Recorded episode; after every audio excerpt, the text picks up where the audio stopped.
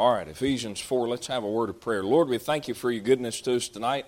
Lord, I pray that you'd help me, God, Lord, as I teach. I pray that you'd, God, give me a clear mind and God, give me understanding. I pray you help these, God, to understand, Lord, what the Scripture says. God, help me to be very clear, I pray, God. I pray you help me to be very clear. And Lord, I pray that you'd help these, God, Lord, no doubt tired. It's been a hot day today. God, we thank you for the weather. But Lord, the heat, God, tends to wear us out. And Lord, I pray that you'd help us, God, Lord, to pay attention as much as we can. And Lord, I pray, God, that you'd speak to folks. I pray that, Lord, it'd be instructive, Lord, what's prepared this evening. I pray, God, that you'd feed us. God, help us to grow, and we'll thank you for it. In Jesus' name we pray. Amen. Let's pick up here in verse 7. He says, But unto every one of us is given grace according to the measure of the gift of Christ. Wherefore he saith, When he ascended up on high, led captivity captive and gave gifts unto men. And we, I tried to express to you on Sunday night, just looking here at the context, he says he gave gifts unto men, and then he gives a parenthetical statement, verse 9 and 10. And then in verse 11, he tells you what those gifts are. They're people. He gave some apostles and some prophets and some evangelists and some pastors and teachers. Now, I, I, I, believe at this juncture it would be profitable for us to take a look at this thing of apostles. I don't know if I have ever uh, taught anything on this, and I really don't remember if Brother Mike ever has. So let's, let's take a couple of minutes and let's try and look at this issue of what an apostle is and what is a legitimate apostle. So, first, let's look in Revelation chapter 2, and look in Revelation chapter 2, verse 2. Revelation chapter 2, verse 2. Uh, I'm going to try and establish in your mind, hopefully, one of the things I want to point out to you is that uh, just because, and it's something that you know, but just because somebody says they're an apostle doesn't mean that they are. And just because somebody says they're a preacher, they're a prophet, uh, there's no doubt in my mind that y'all have drove down the road, road and you know you can see signs and you know it's got bishop so and so and you know bishop and bishop is or deacon and deacon is you know those kind of churches and then in those kind of churches they have apostle so and so and so anyways, well, just take a look at this. Revelation chapter 2, verse 2. He says, I know thy works. He's talking to the church at Ephesus. He says, I know thy works, thy labor, thy patience, how thou canst not bear them which are evil, and thou hast tried them which say they are apostles and are not. They're saying they're apostles, but they're not, and hast found them liars. So not only are they not apostles, but obviously, if you're say, if you're making a claim that you're something, and you're not that something, you are a liar. Well, you know, they were just, you know, sincerely misled. No, they're liars. They're liars. Uh, this issue of an apostle is really a big deal because the Bible says in the book of Proverbs that if a man boasts himself of a false gift, then that's like clouds without rain. Now, I'm, I do not know uh, a whole lot about farming, but I do have a little garden out over here and it is super sandy soil around here. And one of the most discouraging things is to be standing out here with my water hose, watering everything, because I hate sprinklers. They don't work right for me. I don't know what the deal is. It's probably operator error. But standing out here watering by hand or getting Ezra to do that, and all of a sudden you look up and man, the clouds are real dark. I think, praise God, I can wrap it up and go inside. And so you roll the water hose up, disconnect the wand, and go inside and I sit in here and I look outside and just see the wind blow, much like it is right now, just watching the wind blow, and never see a drop of rain come out of the sky. That's very discouraging. Well, when a guy stands up and he says, I'm an apostle, and you never see any healing come out of him. I'm not, t- well, these guys, you know, they say they're apostles and, you know, they're healing people. Go sit in the audiences. Take your baby that's got cancer, that's got, you know, cleft palate, and try and make your way up to Benny Hinn or make your way up to Jesse Duplantis and watch what they do. I've got a book sitting, I've got two books sitting back here that essentially document those kind of situations. They're bouncers. That's what they are. They have bouncers. Those guys, those urgent mothers who have been sitting at home watching television and watching, you know, these guys, you know, put your hand on the television and we'll heal you and so forth and so on and you know plant a seed you know of ten dollars and god's going to give you ten million all that garbage well they pack their babies up that have sincere health problems and they go to those meetings and they sit in the audience And when they get there, they go to find the line that's going to get them up on the, on the stage to where they can be healed. And the bouncers see them coming and say, No, no, you've got to go over here. Well, I want to get my child healed. No, no, not tonight. Well, what's all that about? Well, it's, it's somebody, it's like clouds without rain. It's somebody professing themselves of a, of a false gift. Well, I'm apostle so and so. Well, the Bible says that this church, and the church got a commendation, Revelation chapter 2, verse 2. They were getting a pat on the back. Uh, congratulations. Hey, you saw some folks that proclaimed that they were apostles, and you tried them. Let's try them out. Hey, Benny Hinn, we'll invite you here for a meeting, and we're going to go down to Nemours Clinic, and let's see you clean that place out. Listen, if, if healing is really a thing, if healing's really a thing, and I've already got off way off topic, but I'll chase this rabbit for just a second. If healing's really a thing, why do we have hospitals? Uh, Oral Roberts, I believe it was, was the guy who said he saw 700 foot Jesus standing at his, at his, at his uh, uh, foot of his bed and said that uh, he had to get some ungodly amount of money to build, of all things, Oral Roberts was a, was a faith healer, of all things, to build a hospital. Why? I thought you had the gift of healing. What do you need to build a hospital for? Uh, so something, something doesn't make a whole lot of sense with all this. So look, look over in 2 Corinthians chapter 11. 2 Corinthians chapter 11. You say, well, these are sincere people. I, I, I don't believe that. I just really don't believe. I think it was the founder of the Barnum Bailey Circus. I forget what that guy's name was. It was might have been Barnum Bailey for all I know. I don't know. But that guy said, uh, There's a sucker born every minute and two to take him. And that really is true. You get a lot of folks that sit at home and watch television all day, and they watch folks that show up on TBN and they're wearing suits like this, or you know maybe even better, better looking suits. I tend to shop in the cheap section, things that are on sale. But they sit there and they watch this stuff and they listen to these people talk about, quote, what God can do for you if you'll just believe. And it really produces a false sense of hope in folks. And, but man, folks are willing. Let me ask you something. What would you not give to have good health? I mean, I don't really know. Uh, maybe a, there's a couple of you in here that have some severe health problems, but most of us are in pretty good health. But those of you that have very severe health problems, what would you give to be free of those things? Well, you imagine a person that sits at home and watches these folks and they're constantly listening to these folks. Oh, God can take care of it, God can heal you. And the reason that God's not healing you is because you just don't have enough faith. Buddy, you talk about something discouraging. It's just, it's not the case. It's just not the case. Look in 2 Corinthians chapter 11. Uh, look in verse 13. Well, back up to get a little bit of the context, look in verse 12. He said, But what I do, that I will do, that I may cut off occasion from them which desire occasion, that wherein they glory they may be found, even as we, for such are false, false. They're not true apostles, they're false apostles. They got the name, they got the title, but they're not real apostles. He says, deceitful workers transforming themselves into the apostles of Christ. And no marvel. He said it shouldn't be a surprise, for Satan himself is transformed into an angel of light. Therefore, it is no great thing if his ministers also be transformed as the ministers of righteousness, who in shall be according to their works.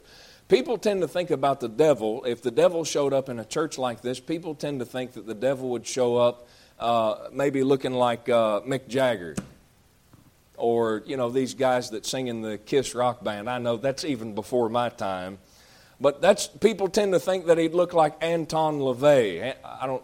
Anybody know who Anton LaVey is? He's the founder of the uh, Satanist religion. A weird, creepy fellow. Got a goatee. Almost looks like he's got pointed ears.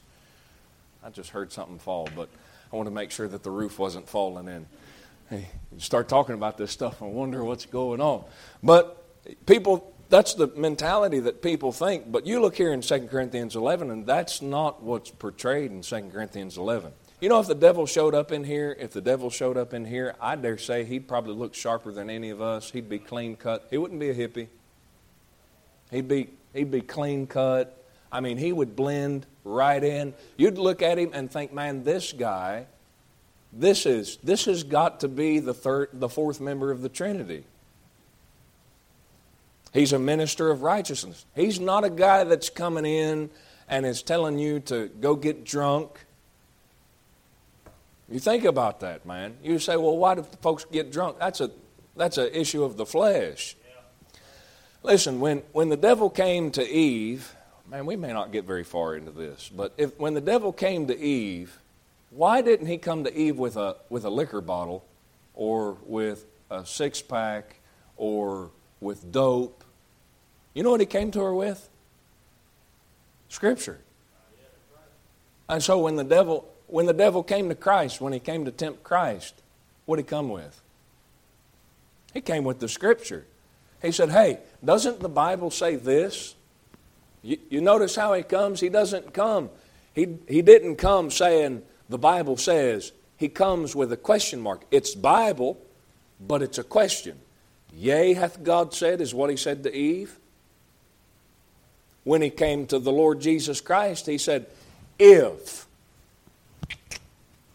if thou be the Son of God, command that these stones be made bread. It's a thing, it's a doubtful thing. So when the devil shows up, it's always this thing. It, it, it's not in the realm of flesh per se. That thing can open up into the realm of flesh. But he's always, you want to find the devil? Let me tell you where to find him. Let me just cut to the chase. We'll try and get on. You want me to tell you where to find the devil? You don't have to go to the bars. You don't have to go to the nightclubs. You don't have to go downtown at 1 o'clock in the morning where they're selling uh, cocaine and heroin. I'll tell you where to go. Go to church. Go to, the, go to your modern day church where they're standing up and preaching about things such as social justice, right? Where they're standing up and saying, well, a better rendering, a better, it's unfortunate that the King James translated it this way, but a better rendering would be. That's where you'll find the devil. That's where, that's where the devil's at work. And it's ministers of righteousness. So when you got apostles that show up, uh, you, you got to try them. You got to try them. Uh, Judas, I'll remind you, was one of those fellows that fit right in. He blended right in. And when Christ sits at the Last Supper with the rest of his disciples, he finally says, He says, Haven't I chosen you 12? He chose all of them, including Judas. He said, Haven't I chosen all of you, and one of you is a devil? That's kind of an interesting thing if you have 12 members in a church for every 12 members that you got, one of them's a devil. One, two, three, five. That's out how many. Uh, but you see, it, it's right there. It's right there. All right, so the thing you want to remember is that everything that the Lord has, the devil's got a counterfeit for. There's a Christ and an Antichrist. There's Christ's apostles, and then there's false apostles. Right? Uh, the Lord Jesus Christ has a bride who's a church. Don't you reckon the devil's got a bride who is a church? Roman Catholic Church. We'll get to that eventually, Lord willing. We'll get into that into great detail. Christ has a gospel, gospel of the grace of God. Well, Paul said in Galatians chapter 1, he said, These guys are not preaching the right gospel, they're preaching another gospel. See, everything that the Lord has the devil has a counterfeit for it. God has a Bible. You think, you think the devil's main emphasis is going to be to try and wipe out the Bible entirely or get his own? You see how subtle he is? He's slick. He's, he's smart. He's smarter than me and you. That's why these guys that talk about, you know, I'll tie my hands behind my back and kick the devil off the platform. You're crazy, man. He's a lot smarter. Thou art wiser than Daniel. He's very smart. He's very smart. Well, let's get back to this thing about apostles. There's false apostles. That's really what I was trying to drive at with those two passages. Now, let me tell you, the word apostle simply means sent ones. That's what the word means. Take your Bible and look in Matthew. Matthew chapter 10. And let's look at these fellows that were sent ones. Matthew chapter 10. Matthew chapter 10. And look in verse 1.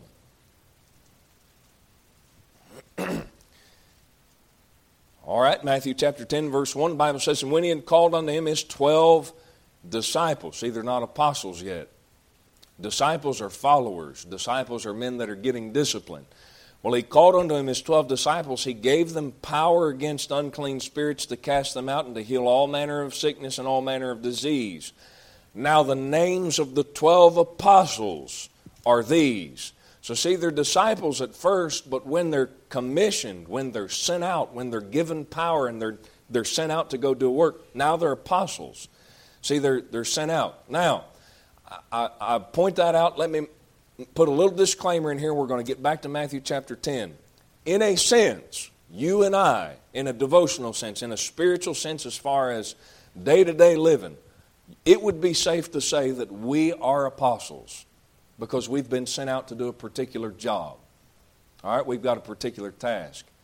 However, there is something vastly different about these fellows right here in Matthew chapter 10. We're not apostles. There are no apostles to the same degree that these fellows are apostles. I'll try and show you that here in just a second.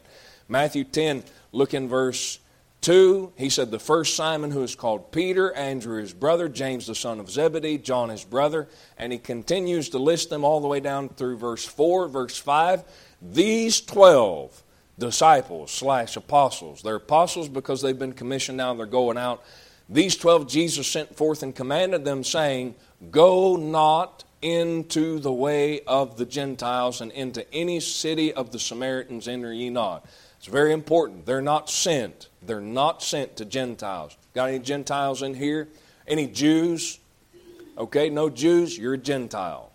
Okay, as far as your salvation is concerned, as far as your relationship to God, you're part of the body of Christ. I'll give you the reference. Maybe you want to write it down. 1 Corinthians chapter 1, verse oh, I'm sorry, verse chapter 12, I think it is. Well, I done messed that up. Let me find it right quick to make sure. 1 Corinthians 10, verse 32. There it is. That tells you the three classes of people there's Jew, Gentile, and the church of God. But after the flesh, after the flesh, you're either Jew or Gentile. Well, when these fellows are sent out, they're not sent. They're not sent to Gentiles, they are sent to Jews and Jews alone. Look at what he says in verse 6 but go rather to the lost sheep of the house of Israel. Now look at the message that they preach. As you go, preach, saying, The kingdom of heaven is at hand. Now, the kingdom of heaven is something literal, it's something physical. It's different than the kingdom of God. So it's not the message that we preach. We're not preaching that the kingdom of heaven is at hand. It's coming, but that's not what we're preaching. You say, What do we preach? Jesus Christ died for your sins. You better trust Christ or you're going to die in your sins and you're going to go to hell. Or if the rapture takes place, you're going to be left behind during the rapture to see the tribulation. That's the message we preach. That's called the gospel of the grace of God. That's not what these guys are preaching. These guys are preaching, hey, the Messiah's here. That's a Jewish title. The Messiah's here. There's a kingdom that's coming. You better get right with God. You better start looking for the king because he's right here. As you go, preach, verse 7, the kingdom of heaven, saying the kingdom of heaven is at hand. Now look here. Here's what associates with that message heal the sick, cleanse the lepers, raise the dead, cast out devils, freely ye have received, freely give. Now, here's where all, listen, here's where the folks, here's where false apostles are going to go to prove to you, not Matthew 10, to prove to you that what they're doing is they're supposed to be healing folks and so forth and so on. Hold your place in Matthew 10 and look in Mark 16. Uh, some of you have talked to them probably more than I have, and you know they're they're going to insist, no, man, we're right. And a lot of them are just genuinely this just what they've been taught their whole life. Hey, this is just the way it's been our whole life, and so that, that's just the way that they go.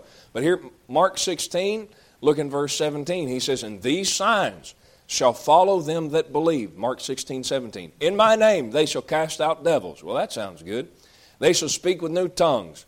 Well, see, a lot of folks are trying to do that these days. They shall take up serpents, and if they drink any deadly thing, it shall not hurt them. They shall lay hands on the sick, and they shall recover. Well, see, those are all signs of an apostle. Those are all apostolic signs.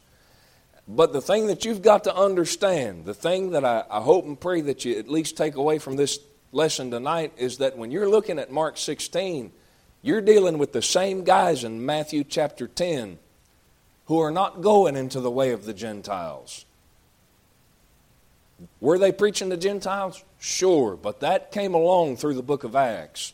That's why when somebody wants to get you fouled up in false doctrine, they're going to take you to Matthew, Acts, Hebrews, because things are changing in the book of Acts. Old Testament, who's God dealing with? I've said it several times. I'm going to start asking you now. Who's God dealing with in the Old Testament? Is he dealing with Jews or Gentiles? He's dealing with Jews. Well, when you get into the New Testament, he's not just dealing with Jews, he's dealing with whosoever will call upon the name of the Lord shall be saved. That's Jew or. Well, when you're dealing with Matthew 10 and you're dealing with Mark 16, you're dealing with somebody who's not dealing with Gentiles yet. They're dealing with Jews. The Jews require a sign. They require it. Why do they require it? Because when Moses went up on the mount at Mount Sinai and the Lord said, Go get my people out of Egypt, they're not going to believe me. Lord said, Okay, what's that in your hand? What? A stick? Yeah, throw it on the ground. Okay. Oh, it turned into a snake. Grab it by the tail a little respectfully, you're crazy. Grab it by the tail. Grabs it and it turns into a stick again. If they won't believe you because I told you that I am that I am, if they won't believe that, they'll believe you for this sign. And he gave him two more. That's how the nation got started. It got started with signs. And so when they come in Matthew chapter 10 and there's the apostles, that's what we're talking about. We've gone into this thing of dealing with signs, which I really wasn't intended on getting on. But when you're dealing with the apostles, you're dealing with fellows that are dealing with Israel, and they're dealing with signs because of that. Is that understood? All right, I think, I think I'm going to move on from that. I wanted to show you that because let me show you a couple of other things, and then I'm going to show you something that seems like it contradicts what I just said. Look in Acts chapter 1. Look in Acts chapter 1. So, how do we, how do, how do you pick an apostle? That's, that'd be a good question. Uh, next time you see somebody who proclaims, I'm apostle so and so, just ask them, How did you become one? Who picked you? Well, what do you mean? Well, I mean, Acts chapter 1 shows you how, what the stipula- stipulations are for being an apostle. Look here. Uh, let's see. Let me find a good taking off spot. Acts chapter 1, let me just give you the background so we don't read a whole lot, waste a whole lot of time. Uh, the Acts chapter 1, they're trying to find a replacement for Judas. Judas sold the Lord out, went out and hung himself. When you read here in Acts chapter 1, the Bible says, Verse 18 Now this man purchased the field with the reward of iniquity, and falling headlong, he burst asunder in the midst, and all his bowels gushed out. He, he, fell out, he fell somewhere, and when he fell, he went poof all over the ground. You say, Well, I thought he hung himself. He did. Well, how did all his bowels gush out? Well, you remember when Christ died that there was a great earthquake? You remember that? Well, what happens when you hang yourself on a tree or maybe over a deep ravine, which is where he hung himself, and an earthquake takes place, and that branch lets loose, and you fall a very long way? See, it's not a contradiction. Somebody take you to those two places. It's a contradiction. No, it's not. You just put them together, and you can use reason to figure out what happened. Okay, so here, here we are. That's Judas, verse 19. And it was known unto all the dwellers at Jerusalem, in, in so much as that field is called in their proper tongue Aceldama, that is to say, the field of blood. For it's written in the book of Psalms, Let his habitation be desolate, let no man dwell therein, and his bishopric let another take. So Judas was an apostle. He's gone now. Now we've got to find somebody to take his bishopric. That's an office. Wherefore, now watch, Wherefore, this is verse 21 of these men which have companied with us all the time that the Lord Jesus went in and out among us, beginning from the baptism of John Unto the same day that he was taken up from us, must one be ordained to be a witness with us of his resurrection. Now, what they're talking about is we've got to find somebody to replace Judas. Stipulations. Whoever we pick, they have to have had been with us from the day that we were standing down there at John's baptism to the day that we watched Jesus ascend into heaven. They ha- he, he has to have been a disciple the whole time. you, I, don't know. I, I, hope you've read through the Gospels at least once, maybe maybe a couple of times. But you read through the Gospels, and Jesus, it, you almost get this idea. Everybody says Jesus had twelve disciples. Jesus had twelve disciples. Jesus had twelve disciples.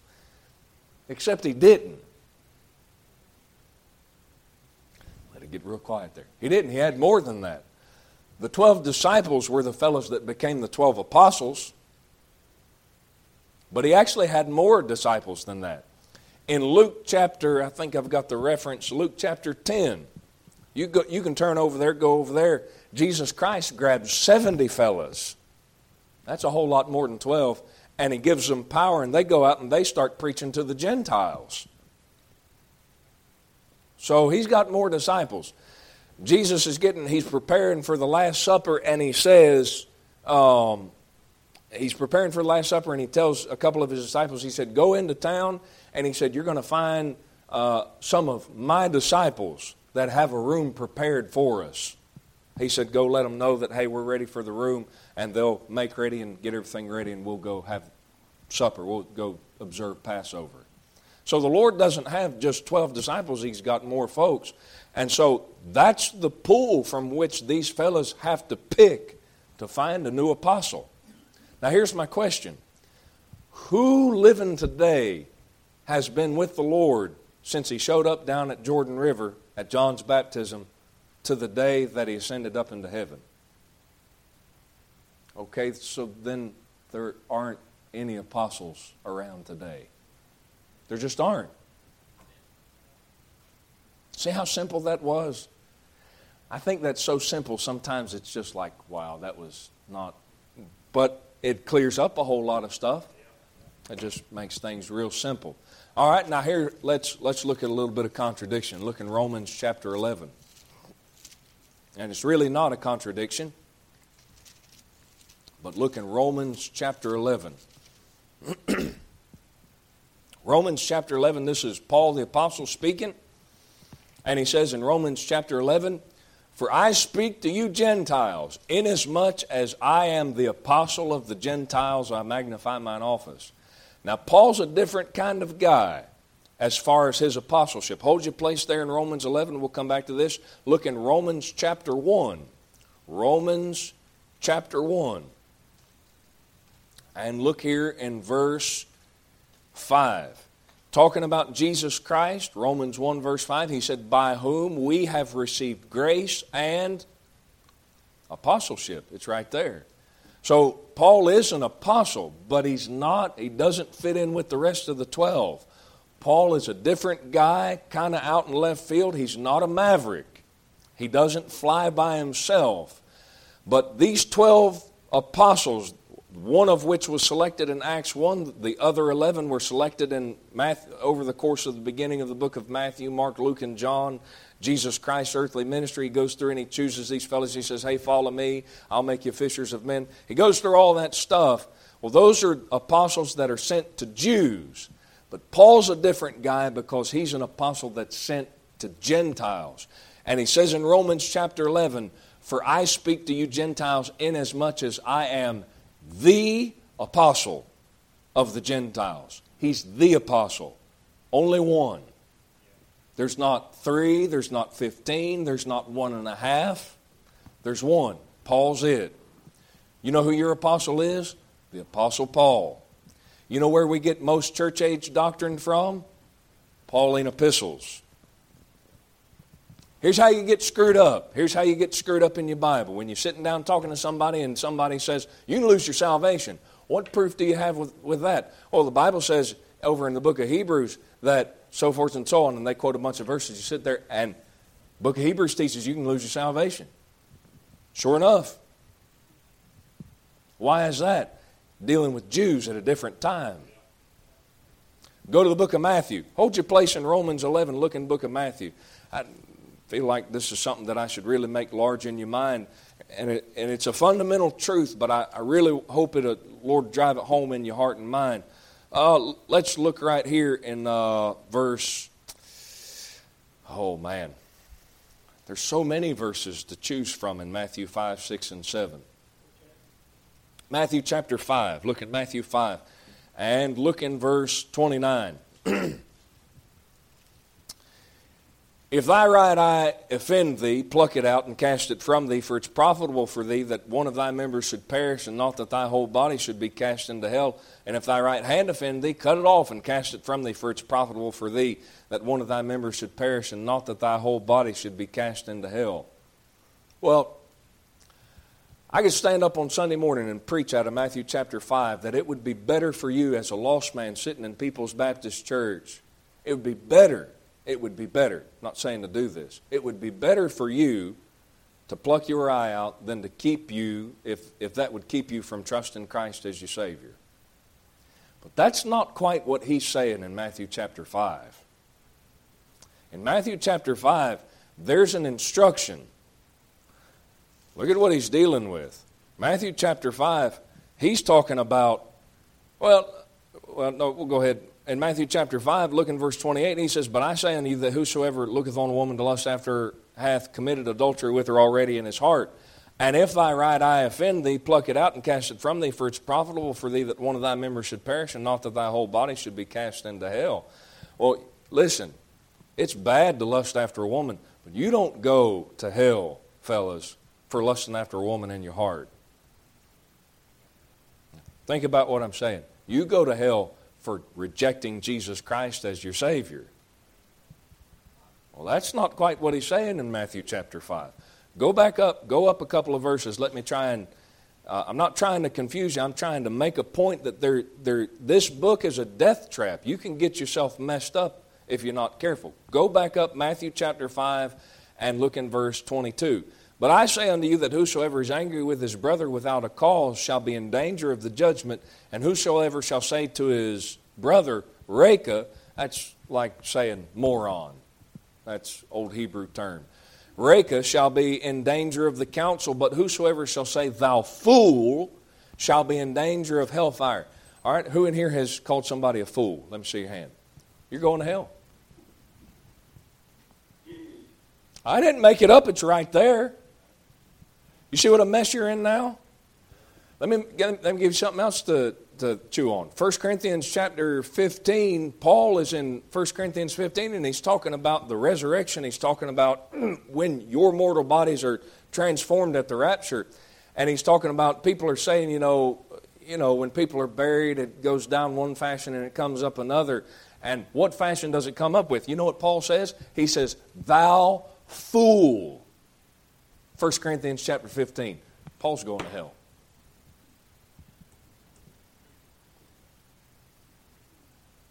So, what do we believe? Well, that's why I'm trying to show you that when you're dealing with things in Matthew, Mark, and Luke, and John, John not so much, but especially Matthew, Mark, and Luke. And then when you get to the book of Acts, and then when you get to the book of Hebrews, you got to be careful and the reason that you've got to be careful is because everything that's in there, it's profitable for you. You can get something spiritual out of it, but it's not always doctrinally aimed at you, the church, or a Gentile. That's what the case is in Matthew chapter 5. Cover that at a different time. That's talking about the kingdom of heaven. So when we're trying to get Bible doctrine for the church age, we look at our apostle. Who's our apostle? Okay, so here's the general rule of thumb. I'm going to give you a general rule of thumb, and most of the time this will stand up. Anything that you find in the Scripture that does not contradict something that Paul said, you're pretty safe to go with it. You find something in the book of Matthew, and you read it, and there's nothing in there that contradicts what Paul said, you're safe to apply that to yourself. You see something in Matthew or in Acts or in Hebrews and it contradicts what Paul said, you, you better watch out. You better be very careful. You know what Paul teaches throughout the Pauline epistles? You cannot lose your salvation. Paul teaches once saved, always saved. He doesn't, he doesn't say once saved, always saved. He doesn't say anything about eternal security, but eternal security, the doctrine is found throughout the book of Ephesians. It's not in Hebrews. It's not in Matthew. And it's not really heavy in the beginning of the book of Acts. Are you scared? Because y'all sure are quiet. I'm a little scared myself. I, hope it does make you a little nervous because if you understand that, the next time somebody pulls out a verse out of the, out of the Bible and says, Well, the Bible says this, you'll at least have in the back of your mind, Yeah, but Paul's our apostle, and I know that Paul said in such and such and such a, that, etc., etc. And it'll at least make you go home and open up the Bible and say, Now let me see if I can figure this out. And if you can't figure it out, come ask somebody. We'll try and help you understand what's going on in both passages. But, anyways, Romans 11, let's see if we can get on with this. For I speak to you Gentiles, inasmuch as I am the apostle of the Gentiles, I magnify my office. Now, here's the problem Acts chapter 1. This is, this is pretty wild. Acts chapter 1, the stipulations for being a, an apostle is that you have to have started out with John the Baptist and have have continued with Jesus Christ until he ascended up into heaven. You, where's that in the life of Paul? And it don't seem like there is much a place in the life of Paul where that is. But take your Bible and look in 1 Corinthians chapter 15. Now Paul wasn't around when the when the uh, baptism of John was going on. He wasn't there down at Jordan River when John was baptizing folks. But Paul is a, is a peculiar case. He's a very special case, and he is an apostle, but he's not included in the number of the 12 apostles. Somebody, I don't know who did this, but it's, it's a fitting description, it's a fitting assignment, a fitting label. They've labeled those 12 men as the apostles of the Lamb. Maybe you've heard Brother Mike Easter use that term. That's a good term to use. They're apostles of the Lamb. Well, Paul's an apostle, but he's not an apostle of the Lamb. He doesn't fit with the rest of them because he's out, he's kind of in his own little world. We'll look at a couple of verses to look at this. Here, look in 1 Corinthians chapter 15 and look in verse 4. Here's the gospel. Uh, he says, well, look in verse 3 For I've delivered, I delivered unto you, first of all, that which I also received, how that Christ died for our sins according to the Scriptures, and that he was buried, and that he rose again uh, the third day according to the Scriptures. There's a gospel and that he was seen of Cephas, that's Simon Peter. He was seen, excuse me, he was seen of Cephas, then of the twelve. After that, he was seen of above 500 brethren at once. The disciples were not the only folks that saw him, by the way. 500 eyewitnesses. That should be an encouragement. But, anyways, he was seen of above 500 brethren at once, of whom the greater part remain unto the present, but some are fallen asleep. So some of them are still alive when Paul's writing this, some of them have died. After that, he was seen of James, then of all the apostles, and last of all, he was seen of me also. Paul said, I saw him as one born out of due time. He makes that comment in the same verse as talking about, in the same sentence as talking about, or in the same area of talking about he was seen of the apostles. He's seen of the apostles, but he was also seen of me as one born out of due time. Look at what he says. Look, look at the rest of it. Verse 9 For I am not the least of the apostles, that am, I am the least of the apostles, rather, that am not meet to be called an apostle because I persecuted the church of God. But by the grace of God, I am what I am, and his grace which was bestowed on me was not in vain, but I labored more abundantly than they all. Yet not I, but the grace of God which was with me. So Paul said, he's saying, Man, I don't deserve to be classified as an apostle, but I am. I'm a different character. He said, I'm as one born out of due time.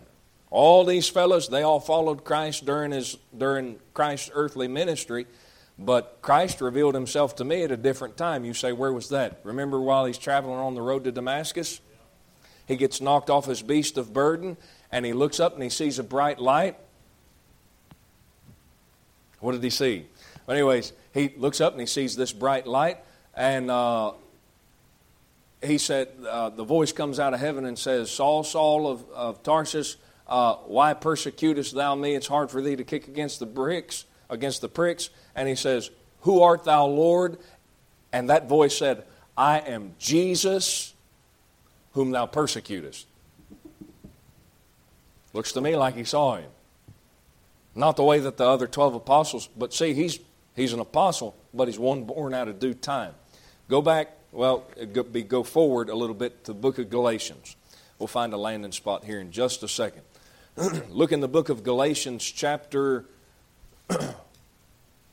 oh, I don't want to teach through the book of Galatians, but I just want to point out a couple of things to you in the book of Galatians. Look here in Galatians 1 and look in verse 11.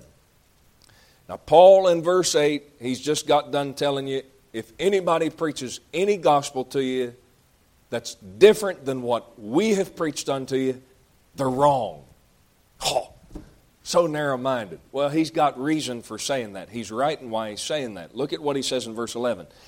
But I certify you, brethren, that the gospel which was preached of me is not of after man, for I neither received it of man, neither was I taught it, but by the revelation of Jesus Christ. That's a beefy claim, buddy. I got it straight from the mouth of Jesus. You braggart, you. Hey, you remember in 2 Corinthians, I think it's 12, might be 13, I think it's chapter 12, to where he talks about he's got a thorn in the flesh and he asked the Lord to take it away three times, and the Lord told him, Stop. I'm not taking away.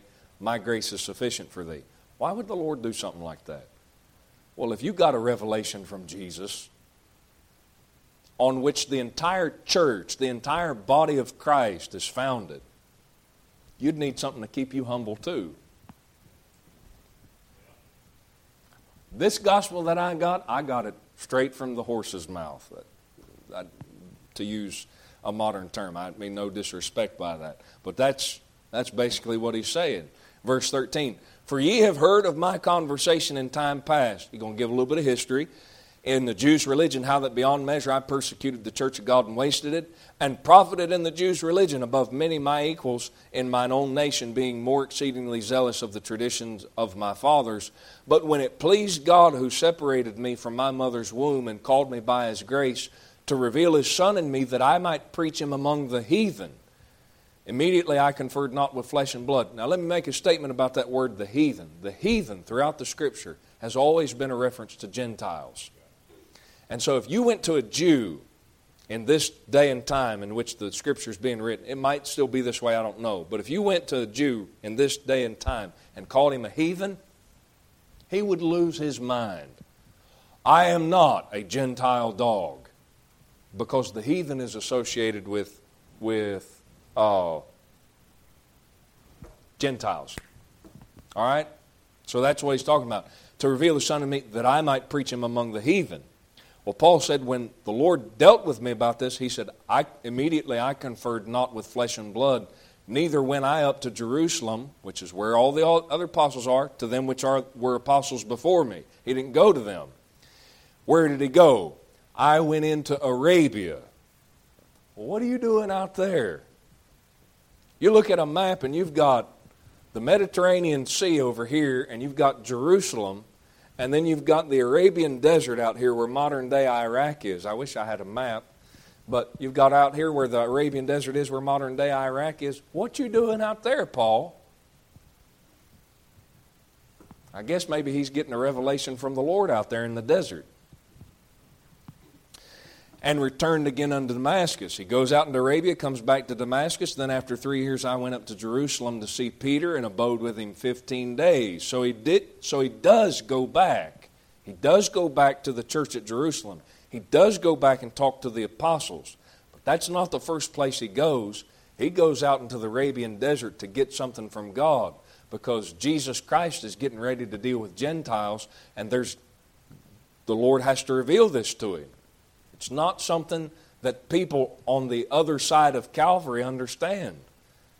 People in the Old Testament, as far as they're concerned, it's the Jews. It's always going to be the Jews. God's never going to deal with the Gentiles except through us Jews.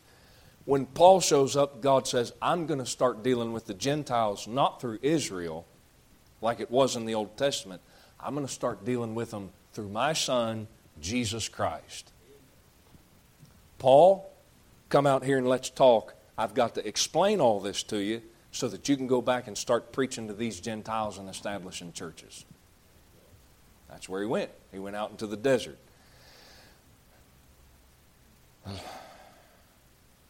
One more verse and we'll land.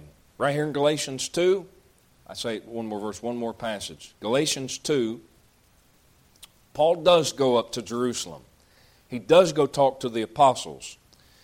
And so he says here in verse 7, let me make sure we got the I got the context here. Here in verse 7 he says, "But contrariwise when they saw that the gospel of the uncircumcision was committed unto me, that's the Gentiles, uncircumcision is Gentiles.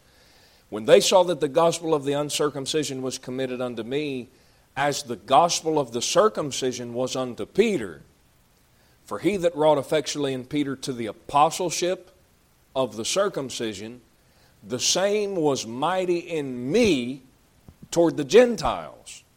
See, God came and dealt with Peter. He preached to the Jews. He preached to Israel. God dealt with me. My main focus, my main emphasis, my main ministry was to the Gentiles. They're different. I'm trying to draw distinctions. Let me throw this disclaimer in here. I'm drawing distinctions in your mind because you've got to build on that. But what you're going to find when you read through the scripture is that a lot of times the lines go like this. And so you're going to read through the book of Acts after I've taught this class, and you're going to say, I still don't understand. Just be patient with yourself and keep reading. But look at what he says. Verse 9 When James, Cephas, that's Peter, and John, so Peter, James, and John, when James, Cephas, and John, who seemed to be pillars, perceived the grace that was given to me, they gave to me and Barnabas the right hands of fellowship that we should go unto the heathen and they unto the circumcision.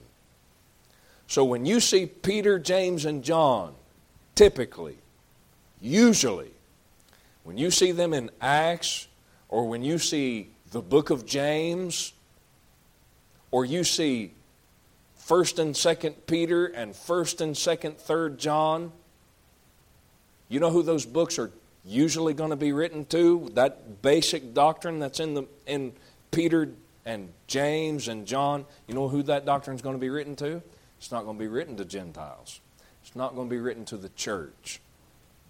Written to Jews because that's who they ministered to according to Galatians chapter 2. Find Paul, it's to you. That save you a lot. That is that's nowhere near what I was hoping to uh, what all I was hoping to cover. But that will save you a lot of heartache. That'll save you a lot of confusion when you listen to somebody on the radio and say, "Well, if you haven't received the gift of the Holy Ghost and sp- spake in another tongue, you, you're not saved." You automatically know they're messing around in the wrong passage. They're messing around in a passage that's intended for a Jew, not for the church, not for a Gentile. All right. So, if you got questions, Bring him to Brother Spike and he'll get it all straightened out, all right? All right. Lord, thank you, God, for tonight. Lord, thank you for a little Bible study. Pray you'd bless and help us tonight, Lord. And God, Lord, may these things sink down into our hearts.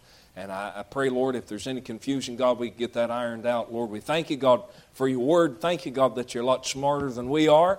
But, Lord, we thank you for the Holy Spirit, Lord, who you promised would guide us into all truth.